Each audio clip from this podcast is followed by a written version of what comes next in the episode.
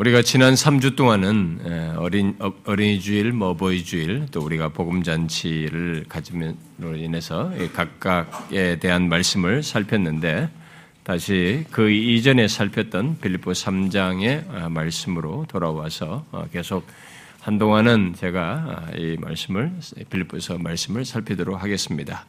사실 이 빌립보서는 제가 1장 1절부터 새벽 기도 시간에 쭉 2장 한 14절 정도까지를 했습니다. 뭐 오랫동안 예, 하고 나서 그러고 나서 그 뒤를 잠깐 어, 새벽기도 좀 비우고 우리가 2장 어, 그 5절부터 11절을 특별히 주일 낮 예배 시간에 어, 또 좀 깊이 강의를 했죠. 그러고 나서 3장 1절부터 14절을 강의를 하고 그 다음에 그것에 이어서 또 연결해서 하고 있습니다. 사실 우리가 연속적으로 살피는 그런 뭐 어, 새로운 시리즈들을 살피는 사이에 틈틈이 어, 이것을 어, 해왔습니다. 제가 이 새로운 시리즈를 하는 것에 대해서 창세기를 하는 것에 대해서 시간을 좀 더 필요로 하고 현재적으로 제가 거기다 거의 손을 놓고 있습니다. 그래서 좀 시간을 좀 갖고 싶고요. 그래서 우선은 이 빌리보서 말씀을 살펴보도록 계속 연결해서 살펴보도록 하겠습니다. 아, 바울은 우리가 이미 아, 좀 앞부분을 살펴서 알겠습니다만 빌립보 3장에서 어, 먼저 이 3절부터 14절에서 자신의 개인적인 영적인 갈망 그리고 예수 그리스도를 만난 자들이 가져야 할 그런 갈망을 이렇게 말을 한 것을 이렇게 살핀 뒤에 그것에 연결해서 15절, 16절의 권면을 빌립보, 성, 빌립보 교회 성도들을 위시해서 모든 그리스도인들에게 한 것, 그리고는 지난 시간에, 앞선 시간에 살핀 대로 17절, 그 다음에 자신을 본받으라, 나를 본받는 자가 되라고 한 이 내용을 연결해서 살폈어요. 아, 이 바울이 아, 우리가 어떻게 보면은 나를 본받으라라고 하는 이 말이 상당히 교만해 보이고 아, 이런 것이지만 그것은 단순히 자신의 어떤 행동 방식이라든가 뭐 성공담이라든가 뭐 이런 것을 늘어놓으면서 본받으라는 게 아니고 어, 이미 자기와 앞서서 음, 그 보이신 삶을 보이신 모델인 예수 그리스도를 본받았던 그것을 본받으라 라고 한 것이었습니다. 그런 내용에 연결해서 어, 우리가 앞에서 살펴던 17절에는 이미 디모데와 에바브로디도가 바로 그렇게 자기 자신을 바울을 본받는 모습을 전제하고 그래서 우리라는 말을 썼죠. 아, 그렇게 하고 또 자신과 그들을 이렇게 우리로 말하는 바울과 함께 바울을 본받은 디도나 에바브로 디도를 본받는 사람들을 말을 하고 또 그와 같이 그렇게 본받는 것을 똑같이 이렇게 그와 같이 행하는 자들을 눈여겨 보라라고 말한 덧붙인 내용을 우리가 앞서서 살폈습니다. 아, 왜 이런 자들을 바울을 본받는 자들을 또 이어서 이렇게 계속 본받는 자들을 눈여겨 보라라고 어, 했습니까? 예, 앞선 시간에 왜 그런 자들을 눈여겨 보라고 말을 한 것이었어요.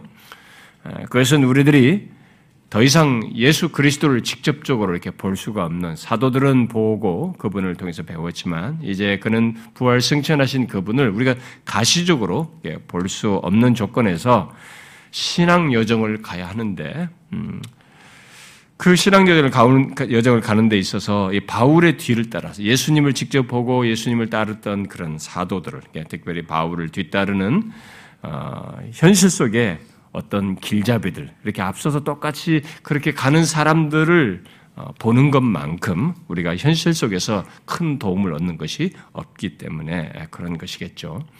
그래서 예수 그리스도를 본받는 사람, 어, 주님을 더욱 알고 그를 닮고자 하여서 어, 하면서 살아가는 사람, 그렇게 신앙생활하며 구원 여정을 가는 성도를 곁에서 보는 것은 그렇게 진실하게 주님을 잘 본받으면서 가는 그런 신자를 내가 같이 신앙생활하는 중에 옆에서 보는 것은 우리가 실천적인 면에서 굉장히 큰 도전과 자극을 받습니다. 어떻게 뭐 어떻게 어떤 신앙이래라고 말하는 이 지식처럼 뭐 어떤 사실로서 귀로 들은 것을 실제로 그렇게 하는 모습을 볼 때는 굉장히 자극이 되고 도전이 되는 것이 우리의 경험입니다. 바울은 그런 자들을 그래서 눈여겨보아 길잡이로 삼으라고 말을 한 것입니다.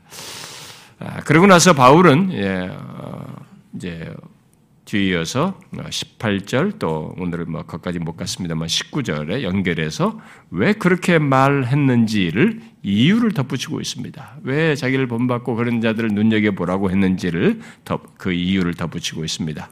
우리말 성경에는 번역에는 왜냐면이라는 말이 직접적으로 번역이 되어 있지 않지만 헬라어 원문에는 그대로 이제 왜냐면으로 이 18절을 시작하고 있습니다. 왜 바울이 자신을 본받으라고 하며 계속 자기를 본받는 자들을 말하고 그런 자들을 눈여겨보라고 그래서 그런 자를 구원 여정의 길잡이로 삼으라고 했을까? 왜 그랬을까요? 그것은 본문 말씀대로 어, 오늘 먼저 18절 말씀대로 바울이 여러 번 말했고 지금도 눈물을 흘리며 말하는 어떤 사실 때문입니다. 그게 무엇입니까? 18절에 연결해서 말하죠. 바로 여러 사람들이 그리스도의 십자가의 원수로 행하기 때문이에요. 여러분은 그리스도의 십자가의 원수에 대해서 그리스도의 십자가의 원수로 행한다라고 하는 것에 대해서 아십니까? 아, 예나 지금이나 기독교 안에는 또 우리들의 신앙 여정 속에는 바울을 본받아 예수 그리스도를 진실하게 믿고 그를 더욱 알기를 구하면서 또 주님을 닮고자 하는 사람들, 그야말로 눈여겨 보아서 길잡이로 삼아야 할 그런 사람들이 우리들 가운데 이 교회 아들 안에 교회 안에는 있습니다만은 그와 반대로 부정적인 영향을 미치고 우리를 혼란케 하는 사람, 바로 그리스도의 십자가의 원수로 행한다고 하는 이런 사람도 있어요. 정말 이게 안타까운 일이지만 이게 있습니다. 기독교의 기독교라고 하는 범주에 그 안에 몸으로도 있을 수 있고 그 주변부에도 있을 수 있어요. 기독교와 관련해서 이런 사람들이 있는 것이죠. 그들이 거짓 교사라고 말을 하든 또 이단 사상을 가진 사람으로 말을 하든 또 함께 교회 공동체 속에서 열심을 내면서 말과 행실로 부정적을, 부정적인 영향을 미치는 사람으로 말을 하든 예나 지금이나 예수 믿는 우리의 신앙 여정에는 그런 사람들이 우리 주변에 있어서 경계하지 않으면 안 된다는 것이 바울이 지금 말하는 것이고 성경이 우리에게 말하는 사실입니다. 어떤 사람들은 바울이 17절을 말하고 그 이유로 여기 18절 그리고 연결해서 19절을 말하는 것에 대해서 의아해 할지도 모르겠습니다. 아, 그러나 이것이 항상 바울이 가진 균형이고 목회적인 주도 면밀함이면서 또 그의 그들에 대한 열심이에요. 음, 그는 예수 믿는 우리의 현실이 어, 자신을 본받아 주님을 신실하게 믿고 어, 본받아 사는 사람들을 눈여겨 보는 것만으로는 우리의 신앙 여정을 잘 알 수 없다는 것을 잘 알고 있습니다. 이게 영적인 현실이에요. 그러니까 누군가 예수를 잘 믿는 사람을 보고 그런 사람을 따라서 나 그럼 저 사람처럼 나도 예수 잘 믿어야지 하면서 이렇게 하는 것만으로는 우리의 구원 여정을 잘 알 수 있는 것은 아니라는 것입니다. 마치 바울이 에베소서에서 성도들에게 아, 하나님께서 그들을 위해서 행하신 것과 그에 따라서 거룩한 삶으로 나아가라고 한 것으로 끝나지 않고 거기에 덧붙여서 에베소 6장 9절 이하에서 사단의 관계에 대해서 예수를 믿는데 우리들은 영적인 씨름이라는 것을 한다. 예, 우리가 사단, 마귀라는 표현을 하니 이 사단의 간계한 방해라는 것을 경험한다라고 말을 하면서 그것 또한 함께 있어야 한다고 말을 했듯이 바울이 여기 17절에서 말한 긍정적인 반응뿐만 아니라 18절, 19절에서 말한 이 부정적인 것 또한 알고 경계해야 한다는 것을 우리에게 말해 주고 있습니다. 여러분은 바울이 이런 목회적인 균형, 또 신앙적인 균형, 17절의 그 권면뿐만 아니라 18절, 19절과 같은 경고를 하는 것에 대해서 여러분들은 어떻게 생각하나요? 그런 것에 대해 여러분들의 일반적인 반응이 어떻습니까? 여러분들은 그런 걸 좋아하시나요? 바울이 계속 이런 구조, 구조로 어, 균형을 갖고 말하는 것에 대해서 여러분의 실제 반응이 어떤지는 한번 체크해 보십시오. 일반적으로 사람들은 17절의 권면에 대해서는 긍정적으로 반응을 합니다. 어, 나한테 도움이 되고 유익이 될 그런 권면을 해준 것이니까 그런 유익이 될 것 같은 권면에 대해서는 다 긍정적으로 반응하지만 이 18절과 19절에서 말하는 것과 같은 경고는 그냥 흘려보낼 가능성이 많아요. 특히 교회를 오래 다니고 나름 신앙생활 하고 있다고 하는 사람들은 이 18절과 19절에서 말하는 것은 나와는 상관이 없는 것이다 라고 쉽게 단정 짓고 그냥 흘려보낼 가능성이 큽니다. 혹시 여러분들도 그렇게 하지 않는지 모르겠어요. 여러분들이 예수 믿는 사람들은 분명히 이 구절을 많이 읽었을 텐데 이런 18절과 19절의 이런 메시지 경고를 어떻게 읽어다고 자기 적용해 봤는지 모르겠어요. 그리스도의 십자가의 원수라는 것이 나와 무슨 상관이 있겠어? 나는 절대 그리스도 십자가 원수는 될 사람이 아니야. 라고 하면서 이렇게 이런 내용을 쉽게 지나칠 수 있다는 것이죠. 그러나 우리는 바울이 17절의 권면 이후에 그에 대한 이 권면 17절의 권면에 대한 이유로 18절과 19절을 말했다는 것을 놓치지 말아야 합니다. 왜냐하면 자신을 본받는 자를 눈여겨보라고 하면서 그 이유로 이 18절, 19절을 말했을 때는 연결해서 생각할 어떤 문제가, 어떤 우리들의 경험 세계가, 우리들의 삶에서의 어떤 현실이 있다는 것을 말해주고 있거든요.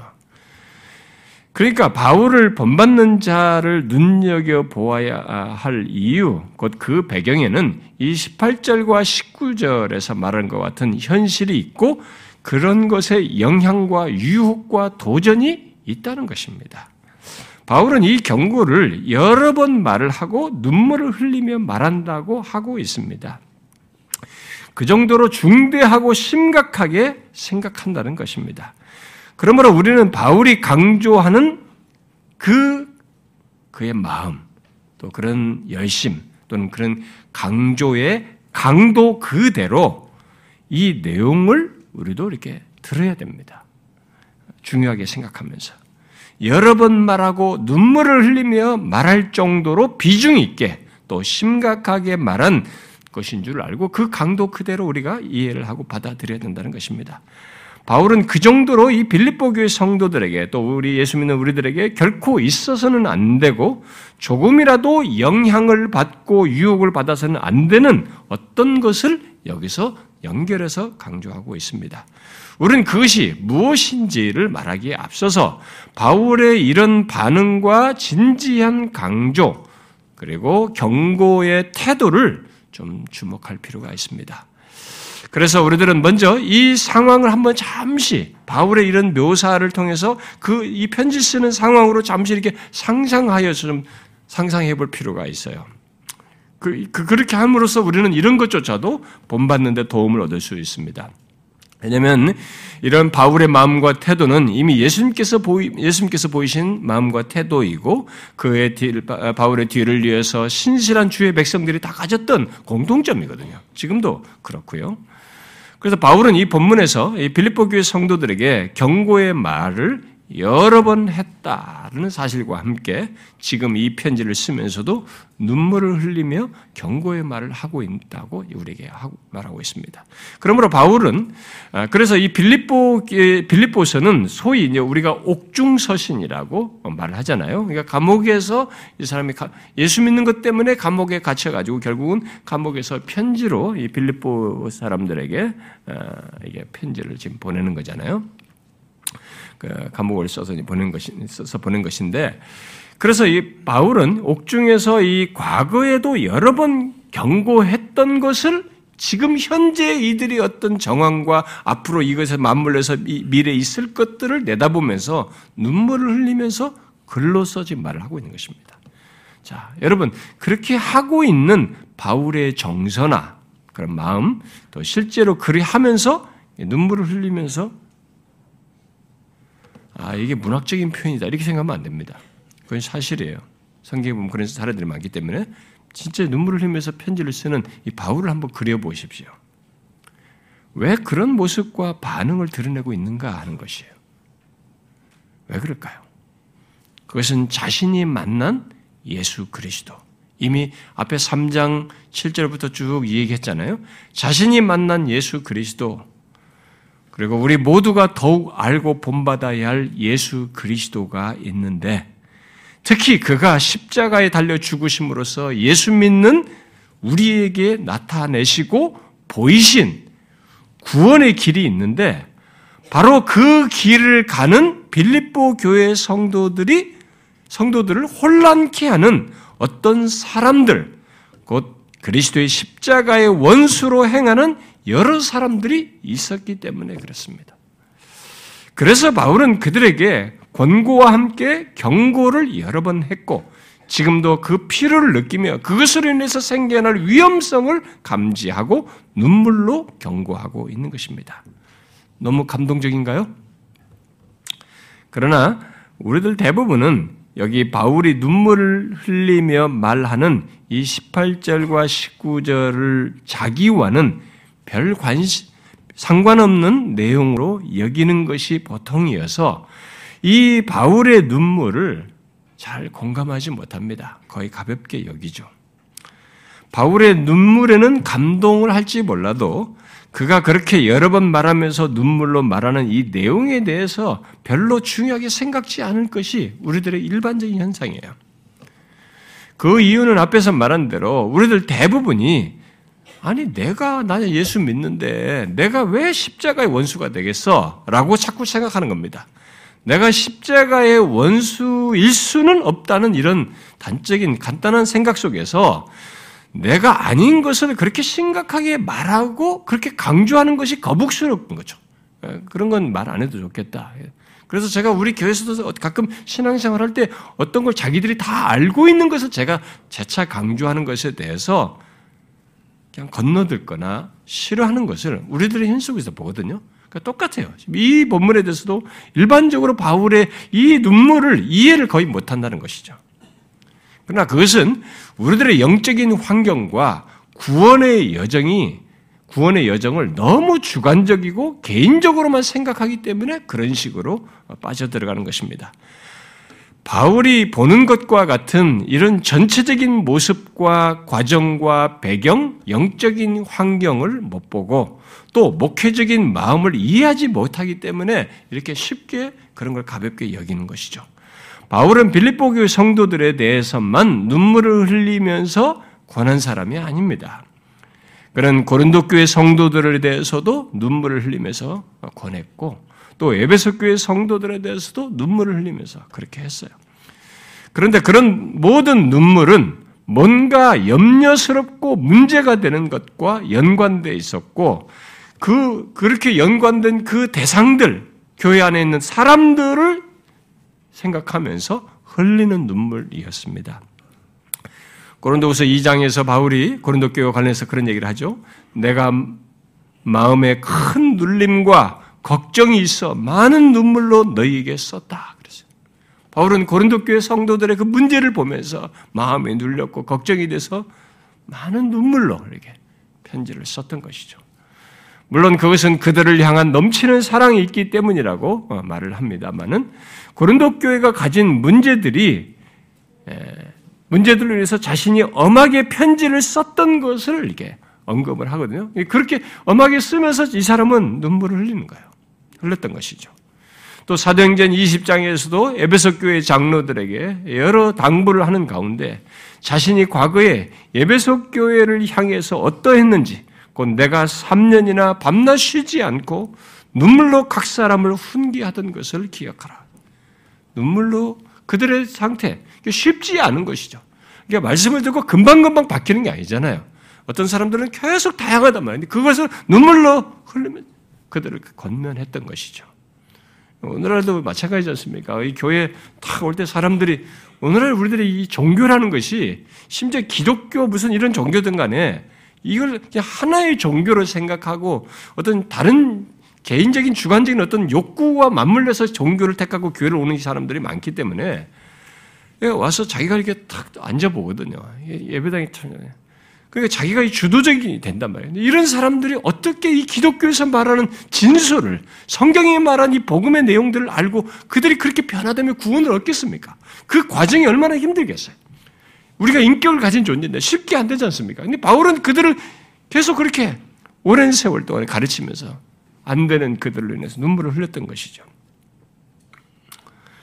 이런 바울에 대해서 어, 예, 모티어라는 사람은 바울은 대단한 울보였다.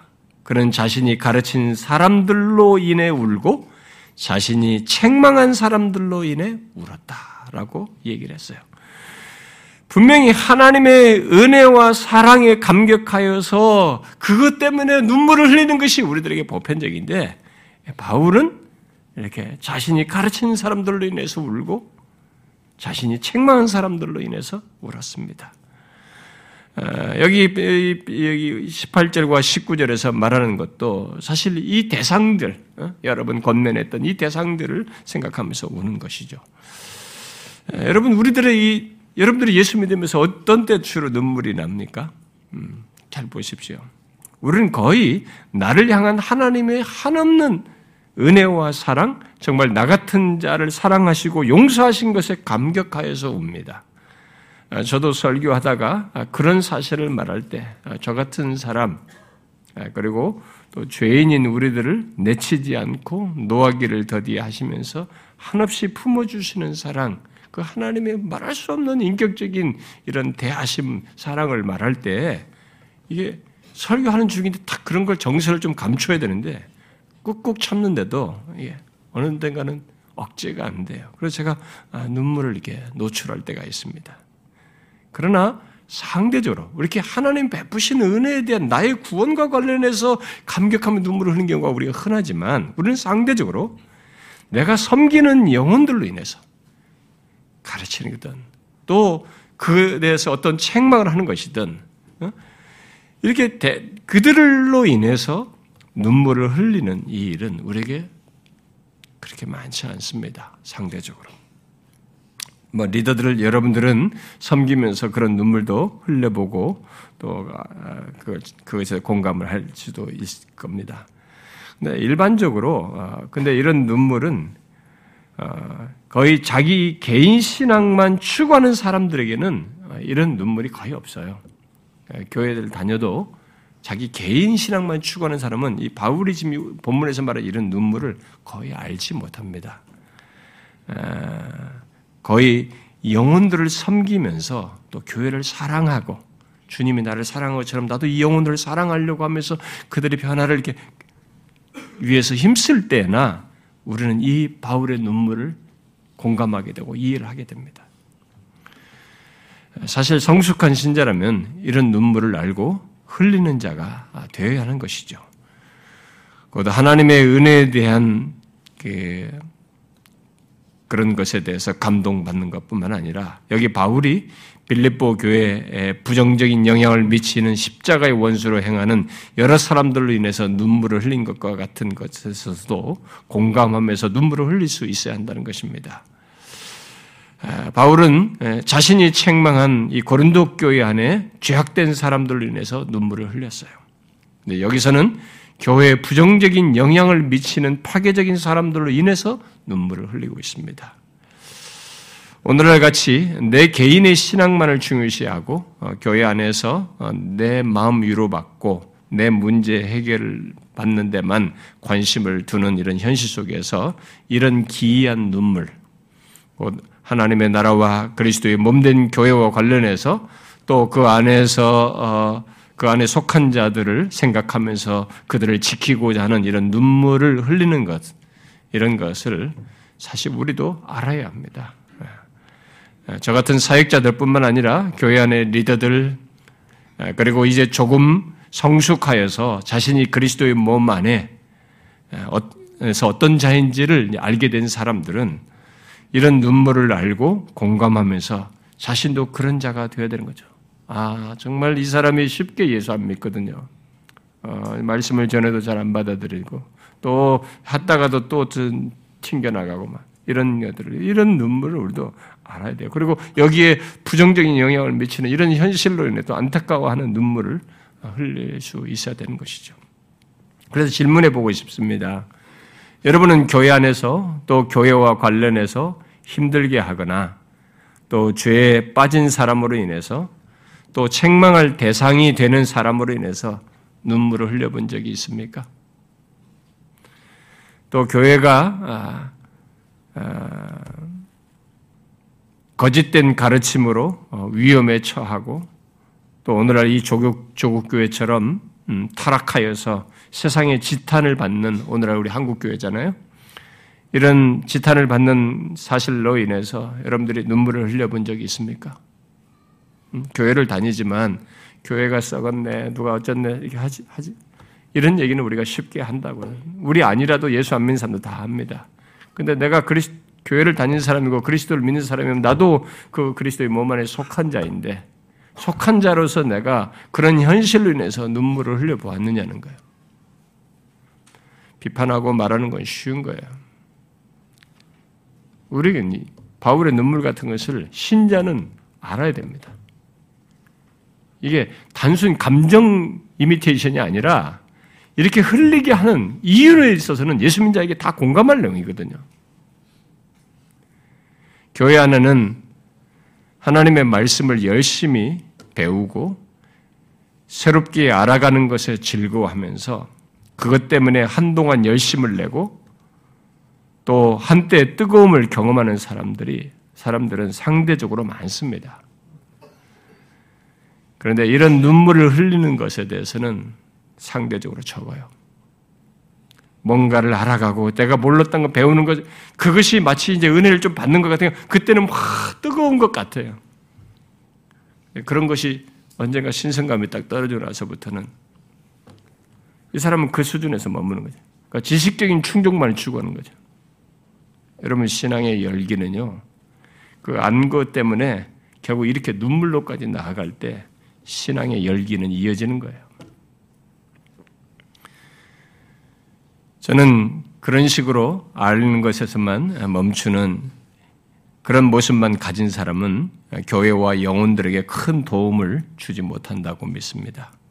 하나님의 말씀을 열심히 배우고 깨닫고 안 것을 넘어서서 섬기는 영혼들을 위해서 그것도 죄악되고 잘 안 변하고 힘들게 하는 영혼들을 위해서 더 나아가서 교회 전체를 위해서 문제를 일으키는 사람들 뿐만 아니라 또 그 교회 전체를 위해서 눈물을 흘리는 사람이 예수 그리스도와 바울을 본받는 것이며 교회를 섬기는 성숙한 신자라고 봐요. 하나님은 그런 사람을 위로하십니다. 애통하고 그런 자들을 내가 위로할 것이다. 진짜 위로하여 주실 것입니다. 우리들이 예수님과 바울을 본받는 것 속에는 분명 뭔가 문제가 있고 죄악에 빠지고 책망받을 대상으로 인해서 눈물을 흘리며 하나님 나라와 교회를 위해서 눈물을 흘리는 것이 있습니다. 우리는 그런 것에 대해서 외형이 아니라 그런 이유에 대해서 공감을 할 수 있어야 되고 그 이유를 가지고 우리도 눈물을 흘릴 수 있어야 된다고 믿습니다. 자, 그러면 이제 바울이 여러 번 말하고 지금도 눈물을 흘리며 말하는 그 이유가 되는 거죠. 그 내용이 되는 거. 내용에 대해서 말해 봅시다. 무엇 때문에 그렇습니까? 무엇 때문에 이 사람이 여러 번 말하고 지금도 눈물을 흘리고 있는 것입니까? 그것은 여러 사람들이 그리스도의 십자가의 원수로 행하고 있기 때문입니다. 여기 십자가의 원수로 행하는 것은 무엇을 말할까요? 여기 십자가는 당연히 예수님이 달리신 이 십자가형 자체를 말하는 것은 아니죠. 이것은 그리스도의 십자가가 말하는 것 또는 그리스도의 십자가를 통해서 있게 된 것을 말한다고 할 수 있습니다. 그렇다면 기독교 복음 또는 기독교 진리 더 나아가서 그에 따른 기독교 신앙과 삶까지 포함하는 것이라고 말할 수 있을 것입니다. 그러므로 십자가의 원수로 행한다는 것은 그리스도의 십자가가 증거하는 것의 핵심인 복음에 대해서 적대하는 것이고 더 적용적으로 말하면은 십자가의 복음이 요구하는 신앙과 삶, 자기를 부인하고 그리스도의 고난에 참여하는 것을 거부하고 대신 세상과 세상에 있는 것들을 사랑하며 그것에 빠져 있는 것을 말한다고 할 수 있을 것입니다. 그런데 그런 사람들이 여러 사람이 있다. 여러 사람이라고 말하고 있습니다. 이 여러 사람들은 누구일까요? 이 사람들을 어떻게 봐야 될까요? 이 주석자들은 어, 이 여러 사람들에 대해서 크게 두 가지 주장을 하고 있습니다. 설명을 해요. 하나는 앞에 3장 2절에서 개들로 표현한 유대주의자들이다라고 해석을 하는 것입니다. 그리고 또 다른 하나는 자칭 그리스도인이라고 하면서 자신들의 행위로 그리스도를 치욕스럽게 하는 유명무실한 교인들 또는 율법 폐기론을 가지고 이제 나는 뭐 구원받아서 예수 믿으면 더 이상 나는 율법 같은 거 필요 없어 라고 하면서 삶을 방종스럽게 살아가는 사람들을 말한다는 것입니다. 우리는 바울이 빌립보 교회 성도들에게 이 둘 중 어느 하나를 말을 했던 둘 다를 말했던 그가 성경 다른 곳에서 그리스도의 십자가의 원수로 행하는 것을 이 두 가지, 바울의 모든 서실에 보면 이 두 가지를 결국 언급하고 있기 때문에 우리의 현실 속에서는 이 두 가지를 분리해서 생각할 필요가 없다고 봅니다. 십자가의 원수로 행한다라고 할 때는 이 두 가지를 함께 생각하는 것이 좋다고 봐요. 그래서 어, 바울이 여기 유대주의자들을 십자가의 원수로 행하는 자들로 말했을 때 그게 무엇인지 먼저 그것을 좀 알 필요가 있는데요. 자, 이게 뭘까요? 유대주의자들을 보고 십자가의 원수로 행한다고 말했을 때 그건 어떤 내용을 두고 얘기를 했을까요? 그가 3장에서 암시하고 그 밖에 갈라디아서에서도 같은 곳에서도 말을 했을 때는 예수 그리스도를 믿는 것만으로는 구원 얻기에 부족하다라고 주장을 하면서 거기에 뭔가를 더하려고 하는 것입니다. 이게 유대주의자들, 십자가의 원수로 행하는 유대주의자들에 대한 내용의 핵심이라고 볼 수 있는 거죠. 그런 유대주의자들은 모든 초대교회, 초대교회 1세기 교회가 세워지는 곳마다 그런 영향을 주로 다 미쳤습니다. 그들 중에는 예수 그리스도를 시인하면서도 십자가를 통한 구원, 곧 은혜의 복음을 반대하면서 율법을 지켜야 구원받는다. 예수를 믿어서 구원 얻는 것만으로는 안 되고 거기에 율법도 같이 지켜야 구원을 받는다라고 주장을 한 것이죠. 결국 복음이 전해지는 곳마다 이런 유대지자들의 가르침이 교회를 곧 예수 믿는 자들을 계속 유혹했던 것입니다. 그래서 앞에 3장 2절에서 바울은 개들을 삼가고 행악자들을 삼가고 몸을 상해하는 자들을 이전 번역으로는 손할례당을 삼가라라고 했습니다.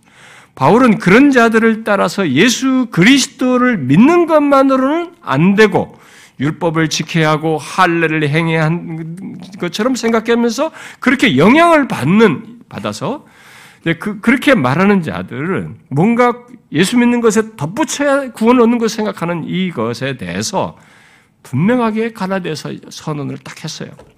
율법 안에서 의롭다함을 얻으려고 하는 너희는 그리스도에게서 끊어지고 은혜에서 떨어진 자로다. 그건 아니다. 그것은 반복음적인 것입니다. 구원과 상관없는 얘기를 하고 있는 것이죠. 그것이 바로 그리스도의 십자가의 원수로 행하는 것입니다. 그러므로 누구든지 예수 그리스도께서 십자가에 달려 죽으심으로 우리의 모든 죄를 사하고 구원 얻도록 하셨다는 사실에 다른 무엇을 덧붙여서 우리의 뭐 예, 자기의 어떤 구원을 얻고자 한다면은 그 예수 그리스도만으로 부족하여 뭔가를 아니야 어떻게 믿는 것만으로 구원을 얻을 수 있어? 아니야. 이것도 있어야 돼. 저것도 있어야 돼. 이게 뭔가를 덧붙여서 구원을 얻고자 한다면 그는 십자가의 원수로 행하는 것이 유대주의자들과 같이 행하는 것입니다. 더욱 적응적으로 말하면 오직 예수 그리스도를 믿는 믿음으로 구원 얻는다는 것을 부정하고 자기의 의를 의지하는 것 그것은 모두 그리스도의 십자가의 원수로 행하는 것입니다.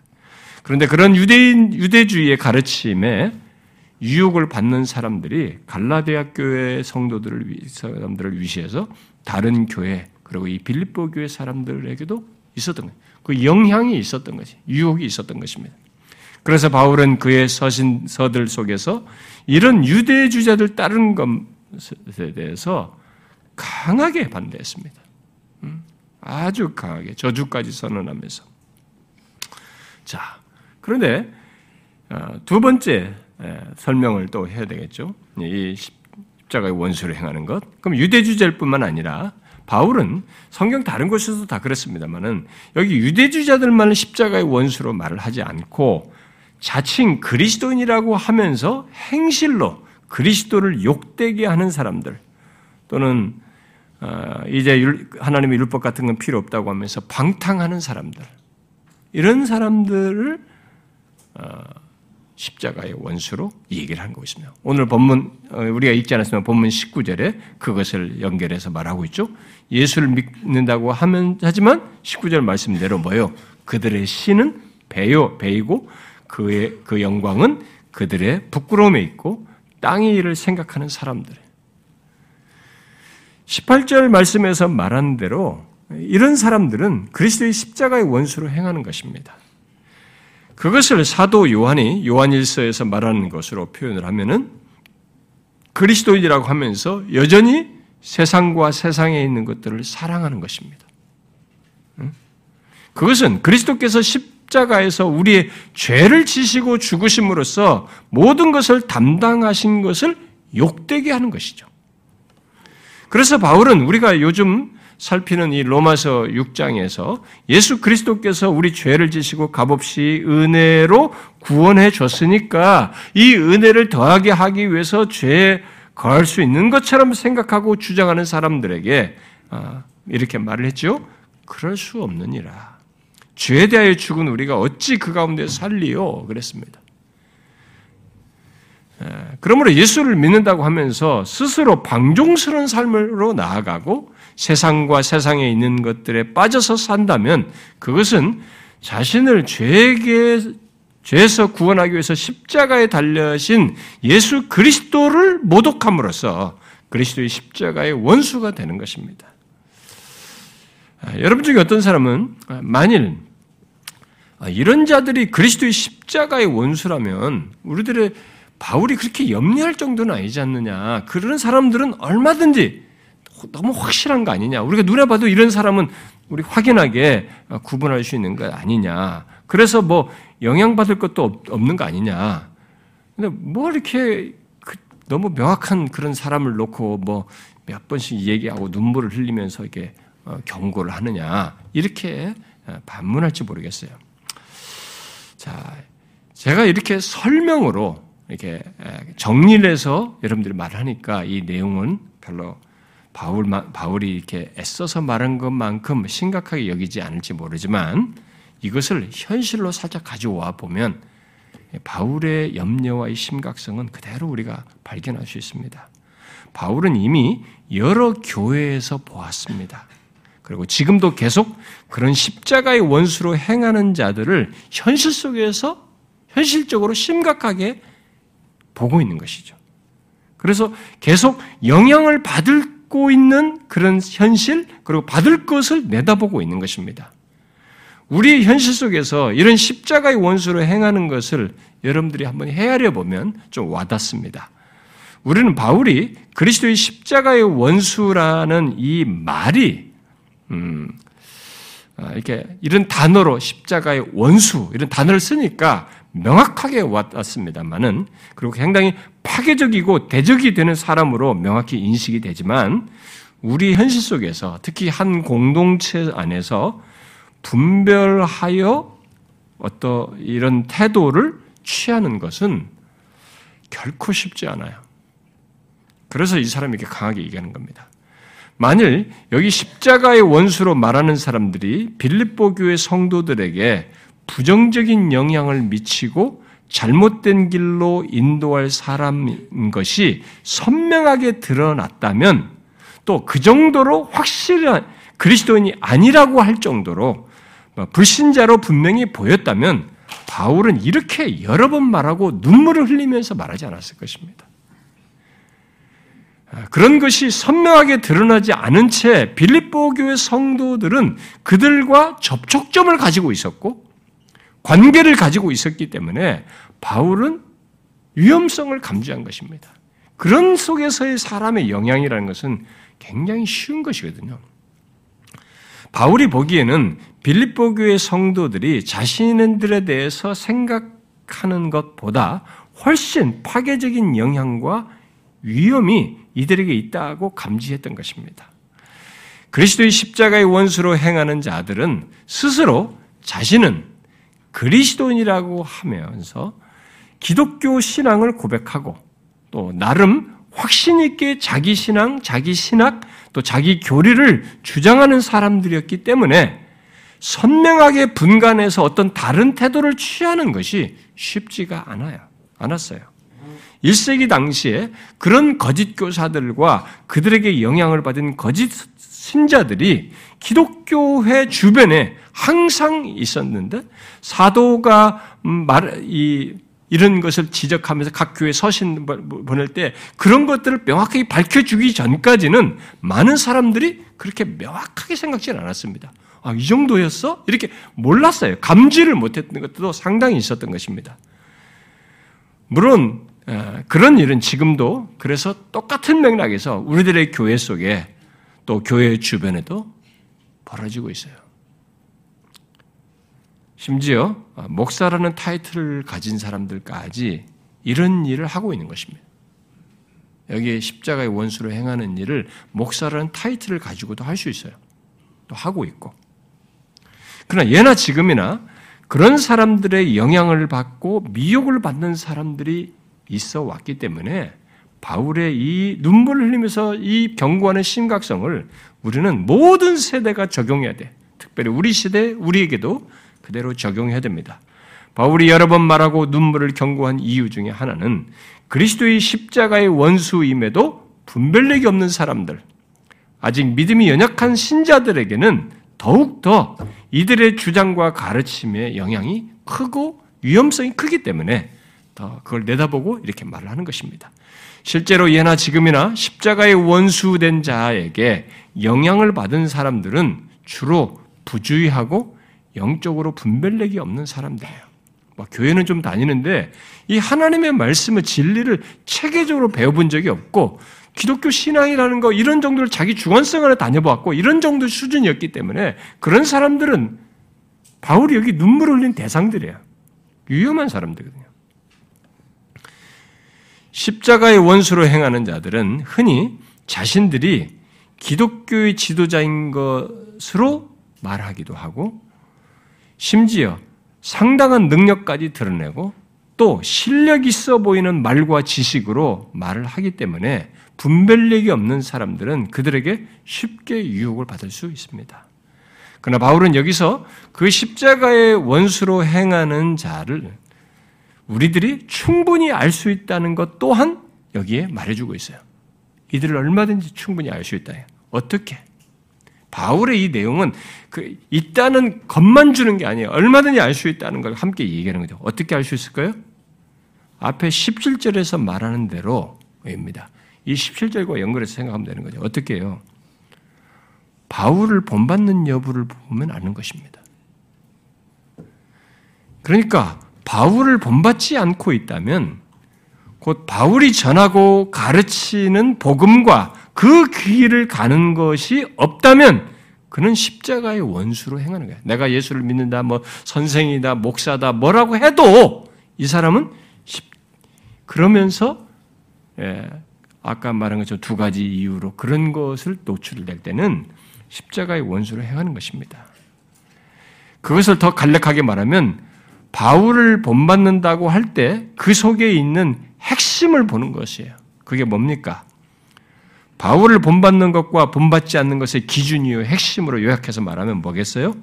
그것은 앞에 3장 7절 이하에서 말한 바대로 그리스도를 그 누구보다도 또 무엇과도 비교할 수 없는 대상으로 알고 그를 위해 모든 것을 해로 여기는가? 그리스도를 아는 것이 가장 고사하다고 말을 하는가? 자신의 의는 오직 그리스도를 믿음으로 말미암은 것이라고 말을 하는가? 특히 10절 말씀대로 그리스도의 부활의 권능과 그의 고난의 참념을 알고자 하기에 그리스도의 죽으심을 본받고자 하는가. 그렇게 그리스도의 십자가가 그의 신앙의 근간이요 중심에 있는가를 보면 이 사람이 십자가의 원수로 행하는지 바울을 본받는 사람인지를 알 수가 있다는 것입니다. 그리스도의 십자가의 원수로 행하는 자들은 그리스도의 십자가에 초점을 두지 않습니다. 여러분, 교회 다니는 사람들 중에요. 그리스도의 십자가에 초점을 두지 않고 신앙생활 사람들이 굉장히 많습니다. 굉장히 많아요. 교회를 모태신앙이라고 하는데 내가 그리스도의 십자가에 이렇게 몰랐어요. 라고 말하는 사람이 모태신앙에서 청년기가 되기까지도 몰랐던 사람들이 많아요. 바울은 그런 자들의 영향을 염려하면서 지금 눈물로 눈물을 흘리는 것입니다. 우리는 바울이 아, 이런 경계와 경고의 근거에서 적용을 그래서 두 가지를 적용을 할 필요가 있습니다.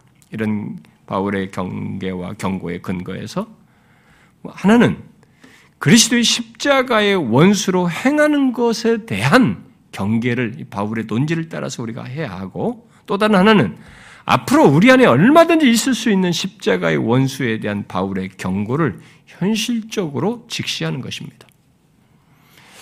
먼저 첫 번째 것을 어, 적용적으로 한번 생각해 보십시오.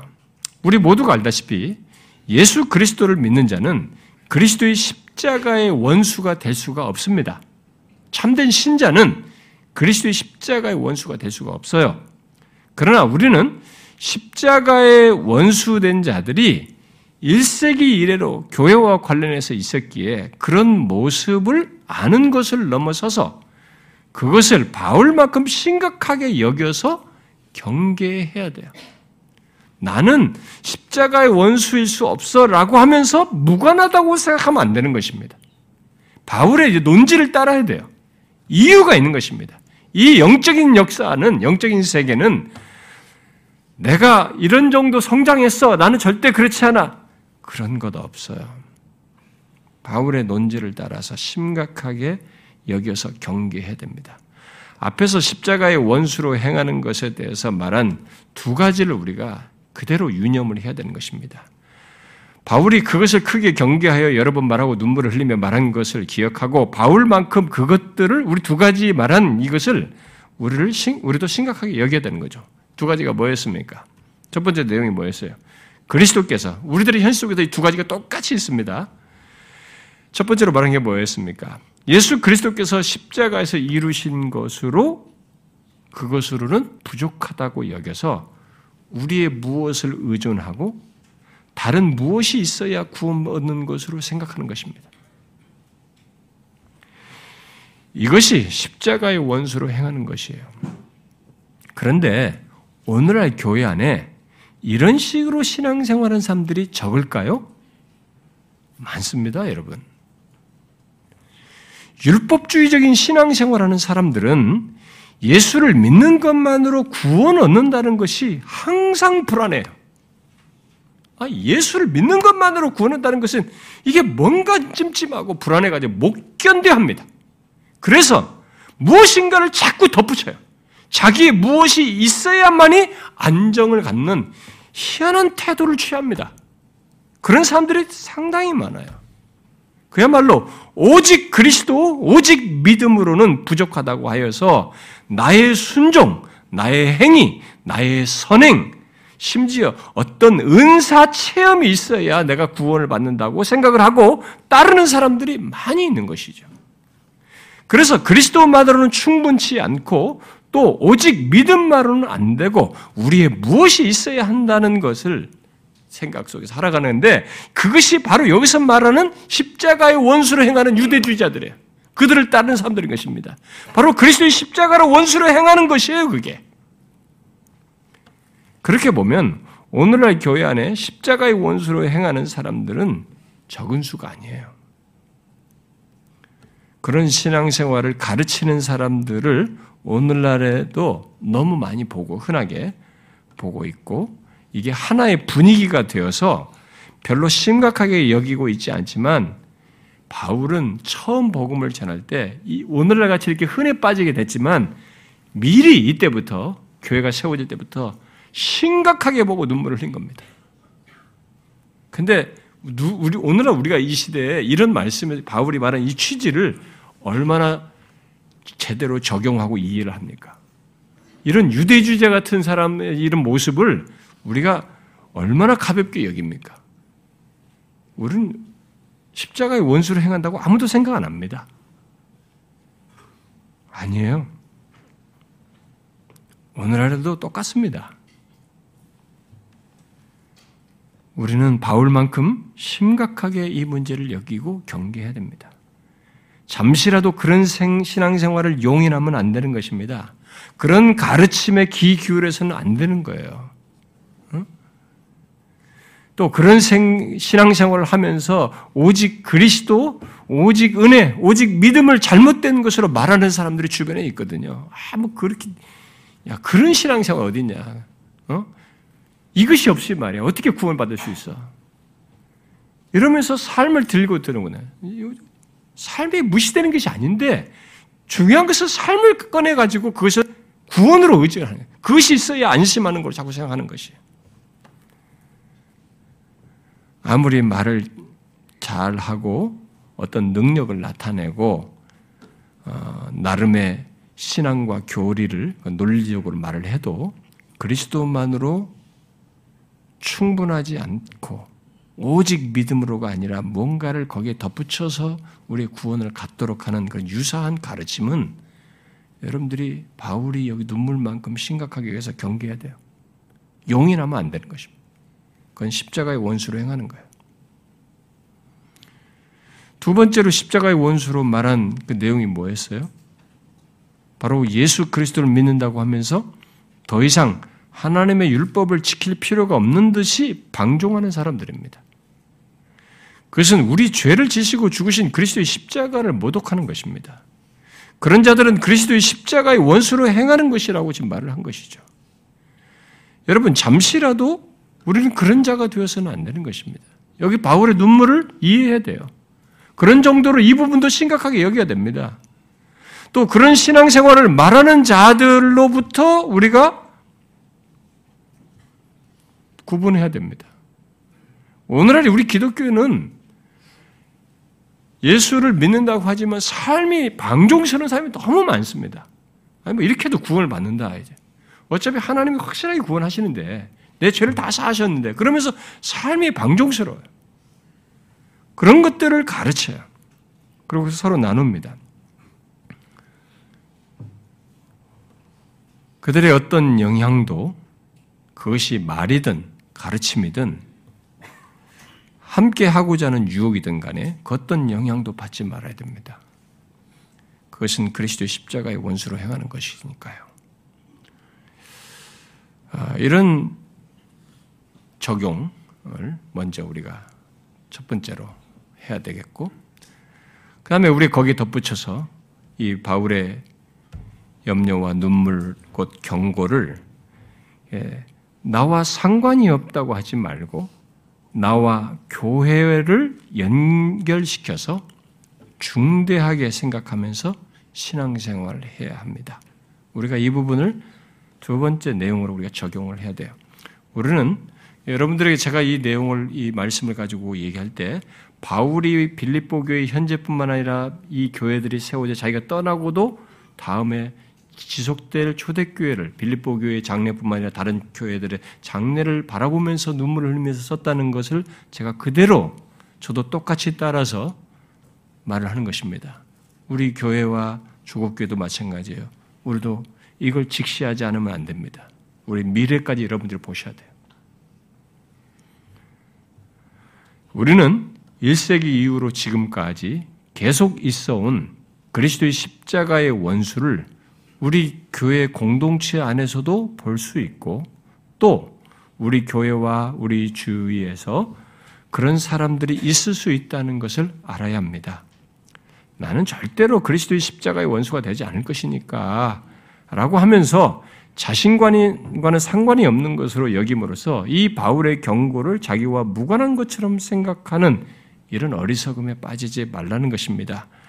주변의 영향과 유혹에 혹시 여러분 자신은 그럴 수 있을지 모르겠어요. 음? 좀 신앙교 잘 잘하신 분들은 그러나 내가 속한 교회와 다른 지체가 또 내 자녀들이 그럴 수 있다는 것을 생각하고 우리가 중대하게 생각해야 됩니다. 바울의 눈물과 경고는 결코 그렇게 가벼운 문제로 가벼운 문제로 여기서는 안 되고 그 파괴성이 현재와 미래에 있을 것을 우리가 바울처럼 내다보고 이런 문제에 대해서 빈틈을 주지 말아야 돼요. 여러분 개개인이 그렇게 하셔야 합니다. 교회적으로도 그렇겠지만 그래서 우리들의 그런 현실을 직시하셔야 합니다. 이미 우리는 그런 흔한 시대에 살고 있어요. 근데 여러분들이 아 그거 뭐 전혀 문제가 아닙니다 이렇게 말할지 모르지만 제가 설명 하나 하겠습니다. 여러분 일반적으로 모든 부정적인 영향은 쉬운 접촉 그리고 맺어진 관계 속에서 있기 때문에 관계의 눈이 어두워지게 되면 십자가의 원수로 행하는 것을 이것을 분별하지 못하는 일이 얼마든지 생길 수 있어요. 그렇기 때문에 우리들이 관계의 눈이 어두워서 십자가의 원수로 행하는 것을 분별하지 못하는 일이 없도록 하셔야 됩니다. 아, 뭐 설사 가족, 심지어 부부이라도 마찬가지예요. 뭐 친구, 가까운 동료는 두말할 것 없습니다. 우리 영혼에 미치는 영향은 의외로 큰 사건을 통해서 있지 않고 일상적이면서 사소한 말과 내가 어떤 상태가 있는데 이 상태에 참 나에게 도움이 되고 나를 위로해 주는 것 같은 이 적실성 있는 말 몇 마디. 그런 것으로 그 작은 도움으로 시작될 수 있어요. 관계 속에서 어느 정도 인정하고 또 친분이 생기고 신뢰가 생기면 부정적인 말로 이 부정적인 말을 해도 이 부정적인 말이 부정적인 말로 들려지지 않습니다. 받아들여져요. 저는 어떤 사람이 어, 어떤 사람이 다른 사람에 대해서 사실이 아닌 얘기를 했어요. 예. 근데 그것이 나중에 어, 시간이 지나 사실이 아닌 것이 다 드러났습니다. 그러니까 결국 거짓인 거죠. 그런데 이 사람이 거짓을 들은 거잖아요. 근데 사실이 아닌 것이 밝혀졌잖아요. 근데 이 사람이 이 다른 사람에 대해서 처음에 가졌던 좋은 인상이 유지가 안 되는 거예요. 그 아니니까 다시 이전처럼 좋은 인상 그대로 갖고 관계를 가져야 되잖아요. 근데 그 잘못된 지식을 한번 들은 것 때문에 이 사람에 대한 의심과 경계심도 생기고 이전 같지 않은 모습을 갖는 거예요. 이상하지 않습니까, 여러분? 이렇게 사소한 말이 이렇게 무서워요. 영향이라는 게. 그런데 이런 것은 우리들이 흔히 취하는 반응이고 태도이고 경험인 것입니다. 그렇게 몇 마디 말로 받은 거짓 영향과 부정적인 영향이 파괴적으로 나타나는 것이죠. 그래서 바울은 그리스도의 십자가의 원수로 행하는 자들이 빌립보 교회 성도들 곁에 있는 것에 대해서 가볍게 보질 않았어요. 심각하게 여기면서 여러 번 말하고 눈물로 경고를 한 것입니다. 그러므로 우리도 그런 염려에 상응하여서 나만 생각하지 말고 다른 지체들 또 교회를 생각해야 되고 물론 여러분의 자녀들을 생각하여서 이 바울의 강조만큼 그리스도의 십자가의 원수로 행하는 것에 그 어떤 영향이라도 가볍게 여기지 말고 중대하게 다루셔야 합니다. 현재뿐만 아니라 미래 시제에도. 예수 그리스도를 믿는 우리는 핸드릭슨 말대로 십자가의 원수와는 상관없는 오히려 십자가의 친구로 살아야 하는 사람들이에요. 십자가의 원수가 아니라 십자가의 친구로 살기를 구해야 하는 것이죠. 그리고 그것을 힘써 공유하며 서로 권하고 가르쳐야 하는 것입니다. 핸드릭슨이 십자가의 원수와 친구를 다음과 같이 대조해서 말했어요. 만일 십자가의 친구들이 그들의 생활 가운데 십 자가의 정신, 곧 자기를 부인하는 정신을 보여주는 자들이라고 한다면 십자가의 원수들은 그와 정반대의 정신, 곧 자기 주장만을 내세우는 정신을 보여주는 자들이라고 할 것이다. 십자가의 친구들은 세상을 사랑하지 않는다. 실제로 그리스도로 말미암아 세상은 그들에 대하여 십자가에 못 박혔고 또한 그들은 세상에 대하여 십자가에 못 박혔으며 따라서 그리스도의 십자가 외에는 결코 자랑할 것이 없는 자들이다. 그러나 십자가의 원수들은 이 세상과 세상에 있는 것들을 사랑한다. 그들은 땅의 일을 생각하는 자들이다. 라고 했습니다. 이 선명한 차이를 잊지 마셔야 합니다. 십자가의 친구는 자신의 신앙과 삶에 그리스도의 십자가가 있고 그리스도의 십자가로 말미암은 것 안에서 자신을 봅니다. 자신의 구원, 자신의 삶, 죄와 자신과의 관계, 죄에 대한 태도에서 그리스도의 십자가에서 이루신 것 안에서 모든 것을 보면서 살아갑니다. 그리고 자신의 모든 것을 설명하는 것이 그리스도의 십자가이기 때문에 바울처럼 그리스도의 십자가 외에는 자랑할 것이 없다라고 말합니다. 그러나 십자가의 원수는 그리스도의 십자가만으로는 안 된다고 하면서 자신의 무엇을 거기에 더하여 자꾸 붙들고 의지하려고 합니다. 또 죄를 대속한 그리스도의 십자가를 욕되게 하는 방종스러운 삶을 사는 거죠. 나도 예수 믿는다, 나도 뭐 안다, 기독교에 대한 모든 얘기를 하지만 그리스도께서 죄를 사하신 것을 욕되게 할 만큼 방종스러운 삶을 사는 것이 십자가의 원수인 것이죠. 그러므로 여러분, 이 둘의 차이를 선명히 분별하여서 십자가의 원수로 행하는 것을 경계하시고 십자가의 친구로서 행하는 자가 되기를 구하십시오. 그리고 자신만이 아니라 내 주위의 다른 지체, 온 교회가 내 자녀까지 그리 되도록 하는데 바울 같은 열심, 이런 간절함, 애절함을 가지고 보셔야 합니다. 가볍게 보시면 안 됩니다.